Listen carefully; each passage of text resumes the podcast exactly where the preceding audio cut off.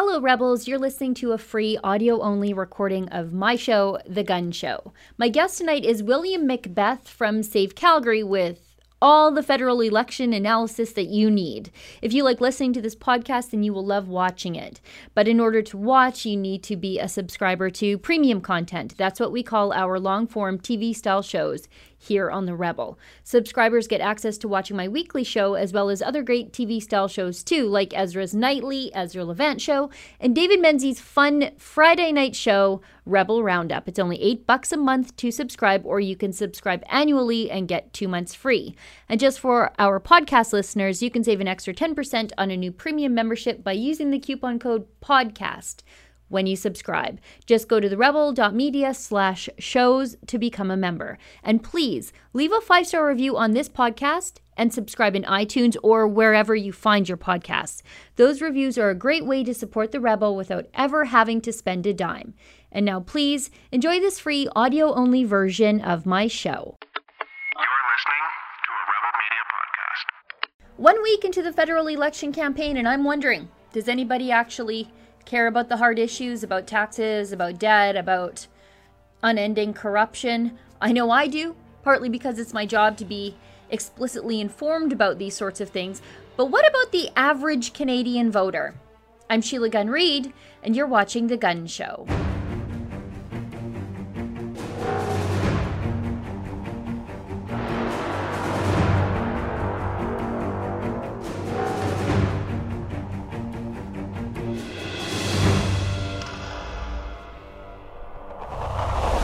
Social media is fantastic, but at the same time, it's also an immoral cesspit. On one hand, it connects us with like-minded people we probably wouldn't find in the real world, and it gives us the ability to share information with each other without having to go through the mainstream media information gatekeepers of old. But on the other hand, it's also a place that displays the worst of people, where mobs are formed, where pitchforks are brandished and torches are lit. It's where cancel culture was born. And now cancel culture thrives to enforce ideological conformity in the public square. And social media has become an insurmountable legacy, a catalog of ideas and statements that good people, changed people, seeking redemption will probably never escape. And so far in this election, more than any policy announcements, and far more than Justin Trudeau's unending corruption, social media missteps from nearly a decade ago, where some conservative candidate said something that might be considered impolite in today's age. Well, that's all the media wants to talk about. Is this the election that really solidifies this tactic of mainstream media enforcing cancel culture on conservative candidates? Or is this the election where we say, enough is enough. Just give us the information about the candidates and then let the voters decide. My guest tonight is William Macbeth from Save Calgary. He and I discuss this and so much more, including some actual, tangible policy announcements from the Conservatives that will serve to make your life just a little less expensive. But before I go on, we discussed some breaking news in our interview that we recorded yesterday afternoon. At the time, Brock Harrison, the Director of Communications for Andrew Scheer, said that the R C M P confirmed that there was an investigation into the S N C-Lavalin affair. And what he said made sense, considering statements made by the R C M P commissioner about quote-unquote investigations. Let me explain. Yesterday, in a press conference about the arrest of Cameron Ortiz for espionage, Commissioner Brenda Lucki was asked if the R C M P wanted Trudeau to waive cabinet confidentiality so they could further their investigation into the S N C-Lavalin scandal. Here's what she replied. Today we're here for Mister Ortiz's investigation, so I don't want to comment very much.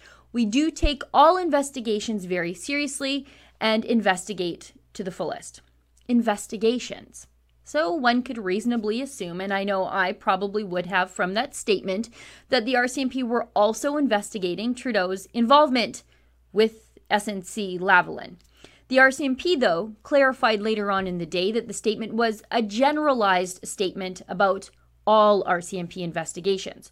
You'll hear William and I talk about that breaking news in our interview, because we were recording live, but we left it in the show because I think we make some pretty salient points about whether or not the average Liberal voter really cares about Trudeau's corruption.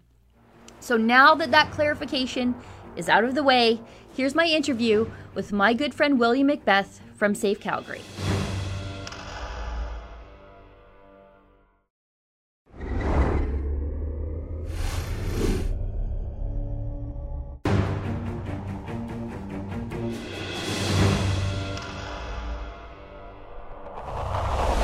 Now is my friend William Macbeth from Save Calgary. Now, he's my go-to municipal politics guy, but he is also a longtime Conservative activist, both provincially and federally. And I think way, way back in the Redford days, that's when you came on my radar as someone smart and someone to pay attention to. So now that we're in the midst of the federal election, of course, I'm going to have my smart guy William on the show. William, we're recording this Tuesday morning, afternoonish, and we just got word, I see, from Brock Harrison. So Brock Harrison is uh, Director of Communications for Andrew Scheer, and he tweets out just minutes ago that the R C M P Commissioner Brenda Lucki, or Lucki, I've never learned how to say her name, has confirmed there is an investigation into the S N C-Lavalin corruption scandal. Now, you and I were talking off camera. This is great. We don't think that uh, justice should grind to a halt because an election campaign is on. That's hardly how things should work. Um, but I'm wondering, what sort of difference will this make to entrenched Liberal voters, those voters who, um, despite, you know, the pragmatism of Stephen Harper, voted for Justin Trudeau because they like nice hair, socks, and sunny ways? Uh, you know, it's a really important question, and I'm sure it's one that folks on the Scheer campaign and uh, on the other ones are asking themselves, how solid and entrenched is that Liberal vote? So I would say there's a few things to consider. The first of all is we're still pretty early in to, to this yeah. election. We still have about five weeks to go until Election Day. What campaigns, you know, what a real campaign's about is trying to decide what question voters will be asking themselves when they're standing in that voting booth trying to make a decision about who to vote for. And for Andrew Scheer, um, I think that question, he wants it to be, which party and which leader do you trust to help you and your family get ahead? And for Justin Trudeau, he, of course, wants it to be about um, which party and leader do you trust to keep moving Canada forward? Although I'm not one hundred percent sure I understand what, what that means. But, uh, you know, this S N C thing has a real potential to derail what the Liberals are trying to communicate, which is under us, we've moved Canada forward, we've made progress, despite the fact that they really haven't in so many ways. And uh, now people are going to be asking themselves on that, who do I trust question? Well, can you really trust a party and a leader in particular who has been subject to multiple um, investigations for breaking the law? Yeah, they're starting to number the investigations into Justin Trudeau's corruption. There's report number one and report number two. Um, and I mean, I anticipate there will probably be a Gomery style um, investigation either after the next election if the Conservatives win or when Justin Trudeau is finally no longer Prime Minister. I think we'll see something like that where the onion is peeled right back so we can see the levels of corruption of this Liberal government, because I think we're just sort of, sort of scratching the surface with it all. No, I, I think you're absolutely right. And if you look back to the last time Canada was sort of in this position, we were in sort of that two thousand five period where uh, a scandal-plagued Liberal government was going back to people asking for another kick at the can. And, uh, you know, a breaking R C M P investigation in the middle of the election campaign really was the final nail in the Paul Martin Liberal coffin that time around. So the question is, will people react the same way again this time? I think the complication this time around is this campaign, while there have been policy announcements, really hasn't been about policy so far. It's been about the theater of politics and Uh, you know, who was friends with who half a decade ago, uh, apparently who invited who out for drinks, uh, as uh, as a Liberal M P in Faith Goldie. We just started having that conversation the last uh, day and a half. So, uh, you know, we really haven't gotten into the meat of this campaign, and possibly we never will, if this is how the media are going to choose to cover the forty days of this forty-third election.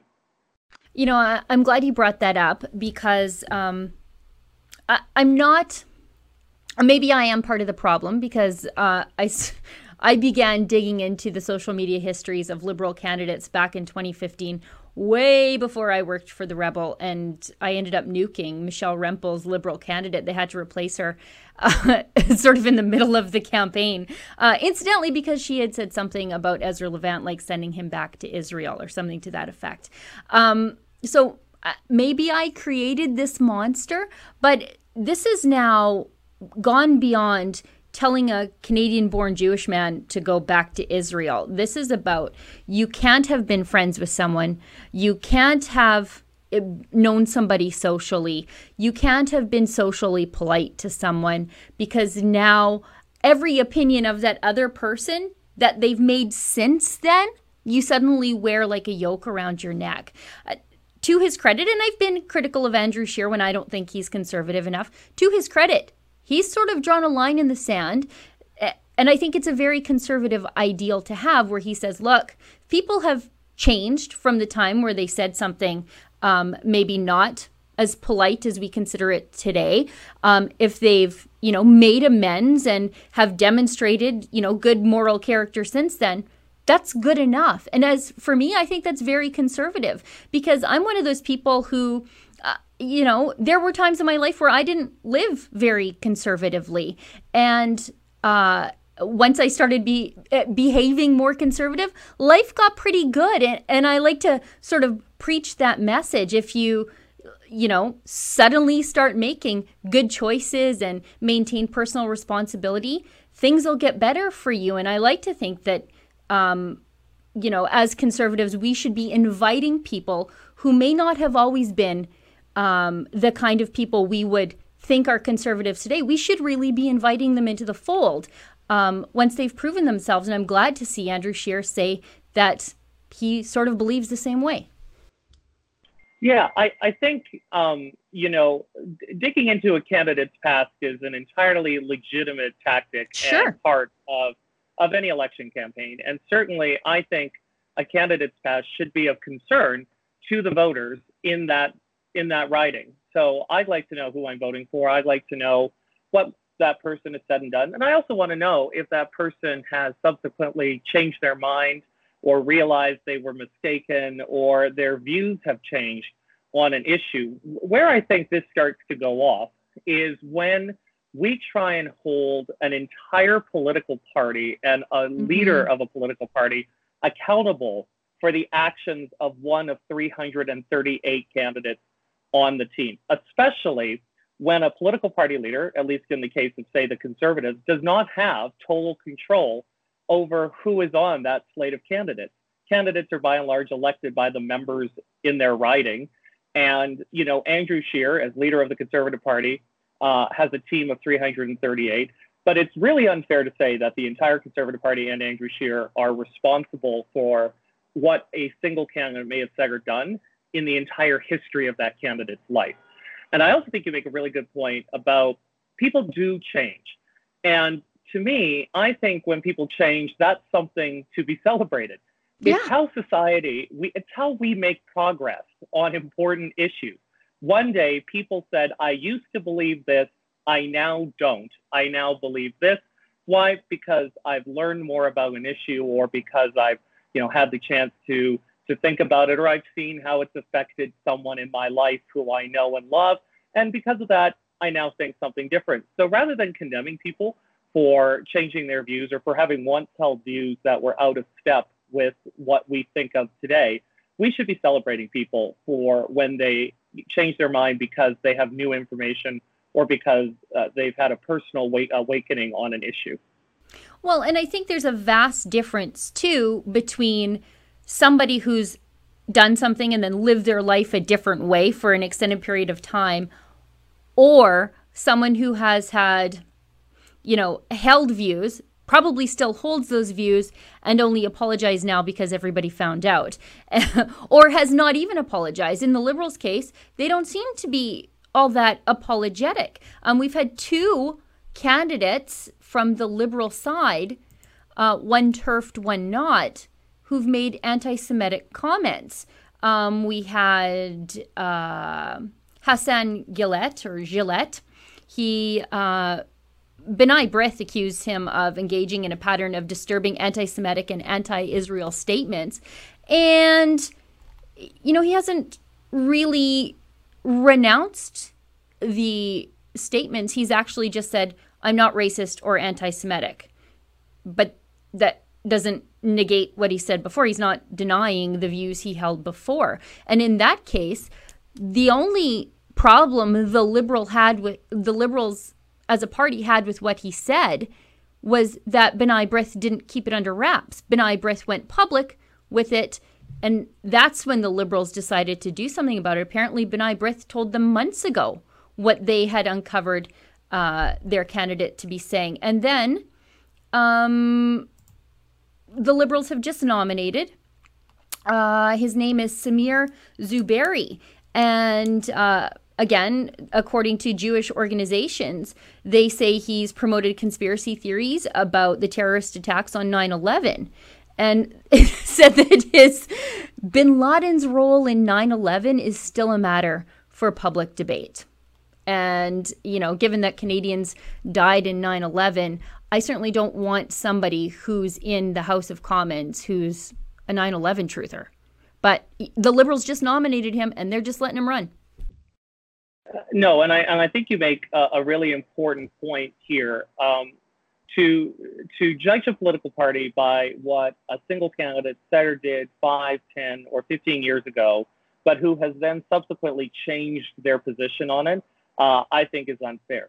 But there's a world of difference between that and then judging a political party who is actively recruiting candidates who have problematic views about Canada and Canadians. And the example that I think hammers at home is with the first candidate you referenced. Well, after uh, B'nai B'rith made public um, their information, the Liberal Party eventually took action and um, dropped the individual as a candidate.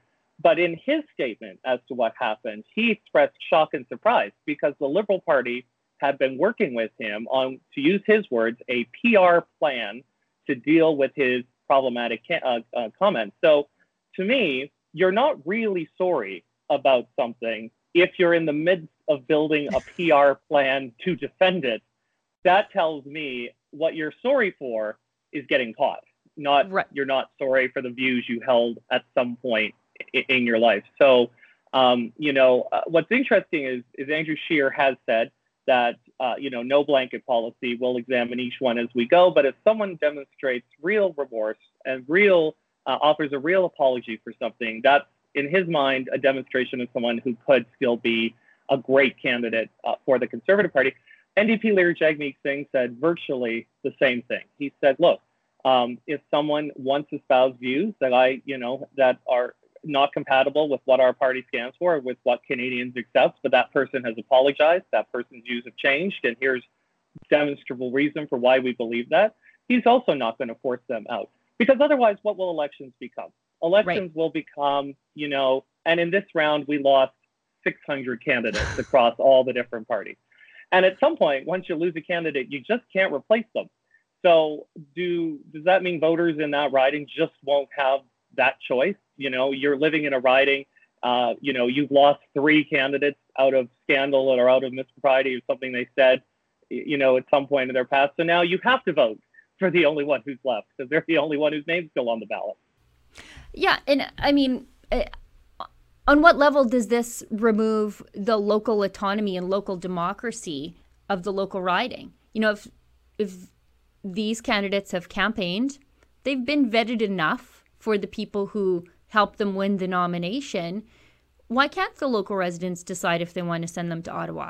Um, You know, when you are constantly removing candidates because the C B C doesn't like a social media post they made eight years ago or whatever it is, um, why should Rosie Barton get to decide the liberal that runs in my riding or the conservative that runs in ri- my riding. That just doesn't seem uh, democratic.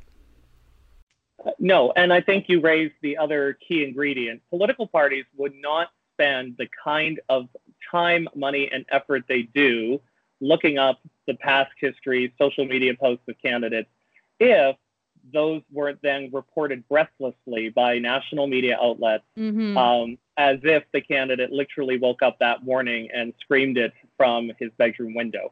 So, uh, you know, I think that the media do have to take a look at themselves and say, look, you know, you profess to say you hate scripted campaigns, you hate the talking points, you you hate that you only ever get canned sound bites. Well, guess what? That means you cannot also then do forty-eight hours of round-the-clock news on what a candidate said ten or fifteen years ago um, as, as part of your election coverage. It's important to the people of that riding, absolutely, but it's not worth a day of national news. And, of course, that's what we've seen happening, is, is fairly breathless reporting from national media about candidates who have said uh, and done certain things, and primarily from the Conservative campaign. Although one of the reasons I think the media also have done that is because the Prime Minister was uh, simply missing in action for two yeah. whole days of this campaign. He took the weekend off. And even though there were reporters embedded on his campaign within feet of him. I saw it with nobody, my own eyes. Nobody chose to take that opportunity to ask him a question. He described it as, well, we're in the rapid riding movement phase. And as someone who's worked politics for twenty years, well, that's not a thing. That's just campaign tour, moving from one place to the next to shake hands and to flip pancakes or whatever the event is that's going on. You can easily ask questions on the road. And let's contrast that with Andrew Scheer, who every single day of this campaign has stood on his airplane and answered reporter questions until they ran out of questions to ask him. So who is really trying to hide and cover things up in this election? A prime minister running from the media, or Andrew Scheer, who takes questions until there are no more questions? You know, that is a great point. I saw it with my own eyes in Edmonton after I was removed from the Liberal event for being nothing other than a Conservative. Um, he walked onto the media bus, or the Liberal bus, but I repeat myself, sat down, surrounded by reporters. Since when do reporters need a politician's permission to ask them questions? It's our duty to ask them questions, especially questions they don't want asked and questions they don't want to answer.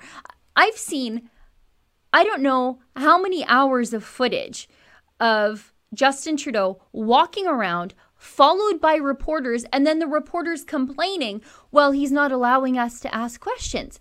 Give me a break. You're three feet from the man. Ask him a question. If he ignores you, he ignores you, but at least you tried. Um, and then to see reporters complaining, I mean, it's just really quite appalling, especially when you, like you point out, contrast that with Andrew Scheer, what Andrew Scheer is doing, but also how the media is treating Andrew Scheer. I watched a C B C reporter chase Andrew Scheer through a parking lot and chase his car down as the car drove away because she wanted her questions answered. Why isn't anybody doing that to Justin Trudeau while he's buying fries for C B C reporters? Uh, absolutely. Um, you know, media outlets spend a, a ton of money to embed a reporter onto one of those campaigns. It's, you know, something in the order of ten thousand dollars a week for a reporter for a major media outlet to be on the Liberal plane or to be on the on the Conservative plane. So you would think with that kind of investment, reporters would be using every single opportunity they have to get questions answered. And I don't understand why we seem to be seeing one set of rules for Andrew Scheer and the Conservative Party and another set of rules for Justin Trudeau, uh, you know, as Prime Minister. Certainly during an election, they're both political party leaders, both wanting to lead our country. Uh, what is this clubby, oh, well, we can't ask questions because what? He, he won't give you your free poutine if if you yell a question at him, or, you know, he'll give you a worse seat on the plane that you've paid for to be there. Like, what's the what's the downside of asking him questions? You know, the Prime Minister will get mad at you. Okay, you'll live. It's time to be brave, reporters of Canada, and don't just put up with, well, we're not taking questions today. And certainly, then, don't cover the Liberal photo ops if they're not prepared to also take questions, because then that's just free media, free criticism, free media for the Liberal Party. Yeah, and last time I checked, Justin Trudeau already has a private photographer, um, somebody whose sole job is devoted to taking glamour photos of Justin Trudeau. We don't need the entire media pool taking pictures of Justin Trudeau. I mean, and especially when the Parliamentary Press Gallery will not accredit our journalists. Um, and I, I suspect our journalists are probably the only one who would shout questions at Justin Trudeau over a plate of poutine. Um, but but um, it, they're controlling this exclusive access to Justin Trudeau and then refusing to do their job. It's very bizarre, and it's really quite shameless. You can see, you can see how they're treating Andrew Scheer versus how they're treating Justin Trudeau. And Justin Trudeau, he knows he's going to receive that sort of passive, glowing treatment. I mean, he bought fries for a C B C reporter on camera and then said, we know the Liberal Party of Canada always takes care of C B C. I mean, the gall of saying that right in front of all those reporters, knowing he really wouldn't get any criticism out of those reporters for saying something so, you know, inappropriate, but honest for once. um, it, it's really quite bizarre. And then we also saw Global News uh, copyright struck that video of Justin Trudeau giving fries to a C B C reporter. Then they took it down. Then they re-put up a version of it, despite owning two versions of it.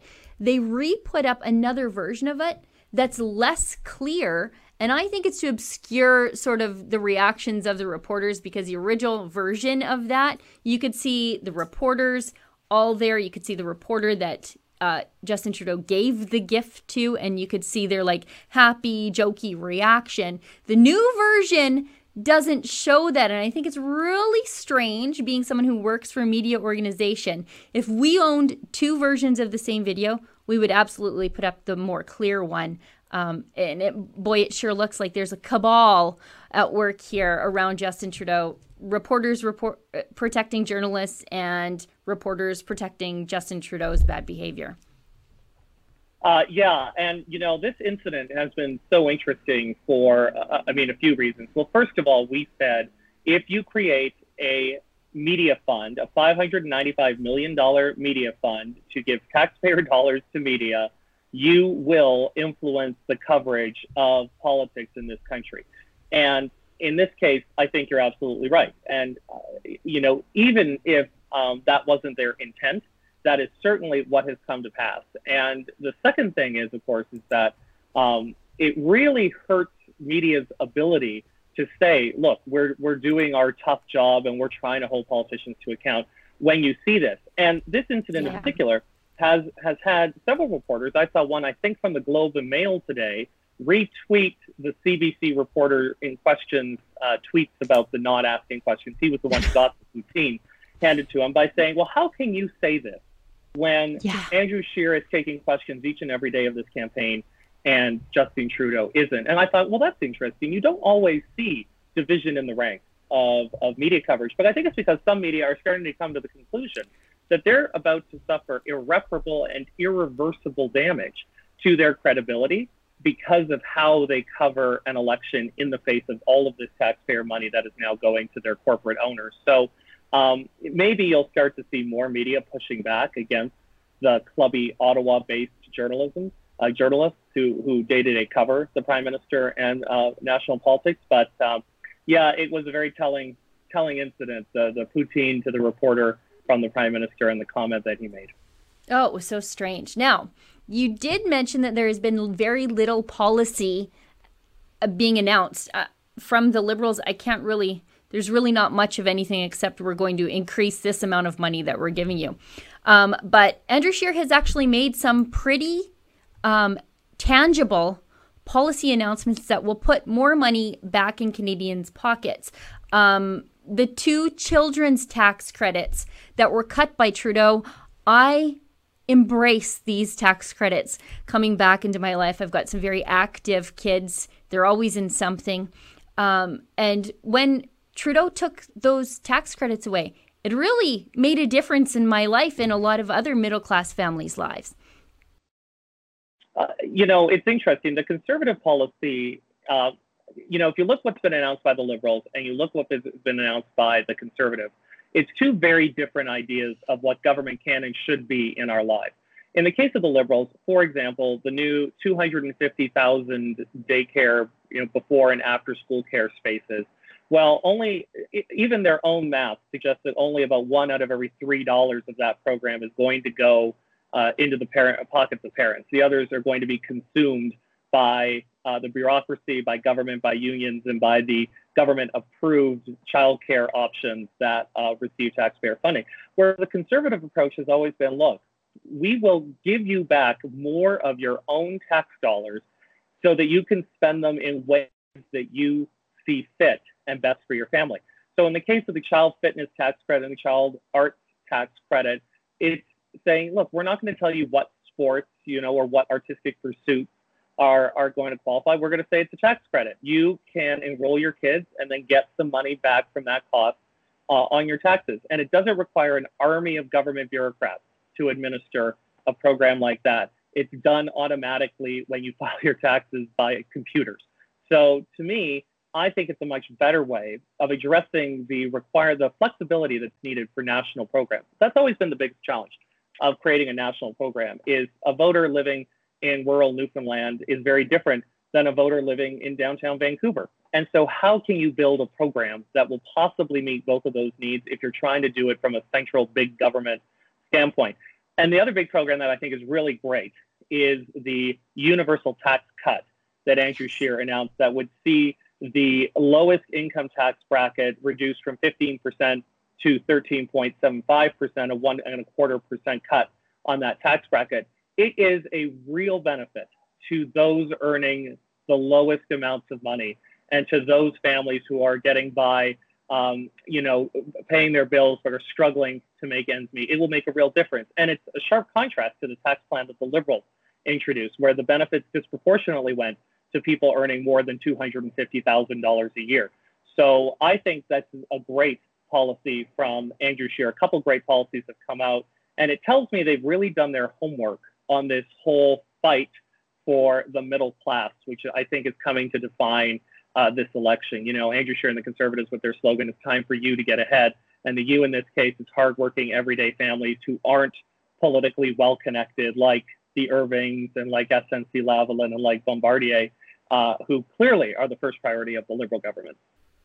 Yeah, it's been really great to see um, a, a tax credit that provides you choice. And like you say, does recognize, um, it, it's so funny because the Liberals talk about diversity, diversity, diversity is our strength. And yet they design these cookie cutter programs that uh, are, you know, they don't address the fact that, you know, sometimes hockey's the only game in town, um, out in the middle of nowhere. And, um, you know, hockey's very expensive. And if you want kids in rural Canada to have the same access and opportunities as kids, like you say, in downtown Vancouver, these sort of tax credits help, um, as opposed to these behemoth uh, cookie cutter programs that the Liberals have designed that, you know, everybody lives in a condo in downtown Montreal and everybody goes to the daycare that's directly underneath their their suite. It's we live in a far different world, and uh, the Conservatives, they have tailored programs that are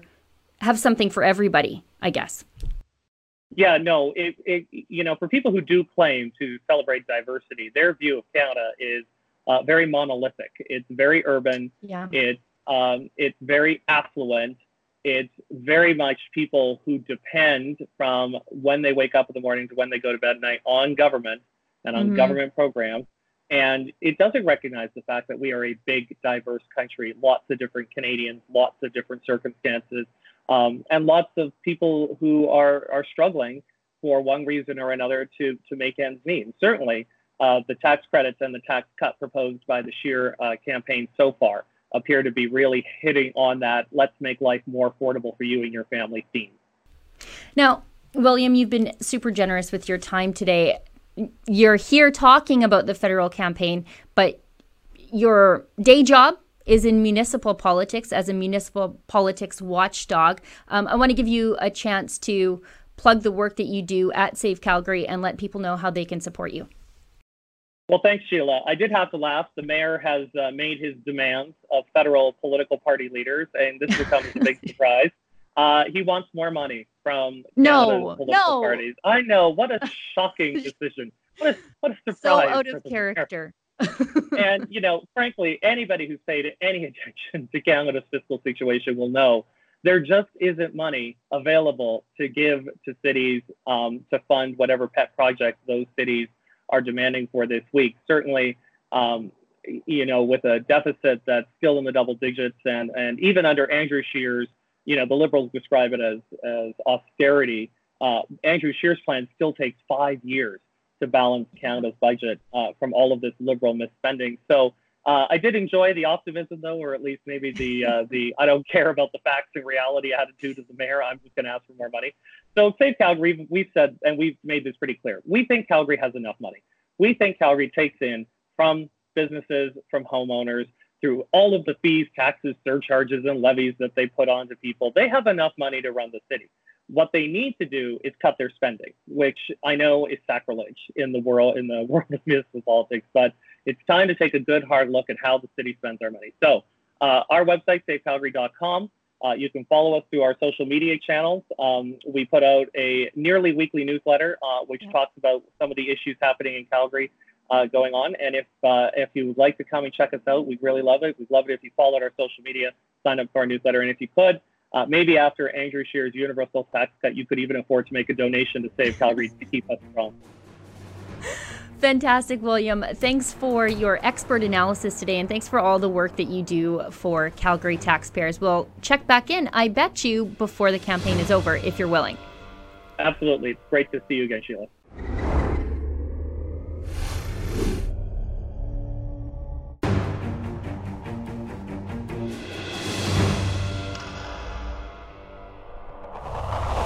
Social media has really given humanity the ability to spread lies like never before. But it's also removed the mainstream media as the wall citizens have to climb over to get the honest truth. At the end of the day, no matter what, the journalists who would allow themselves to be bought off for a plate of poutine would have you believe, or what the pro-censorship Liberal Party says, the job of deciphering what's B S and what's truth lies solely on the individual and never the state. Well, everybody, that's the show for tonight. Thank you so much for tuning in. I'll see everybody back here at the same time in the same place next week. And remember, don't take fries and gravy from charismatic gropers, and don't let the government tell you that you've had too much to think.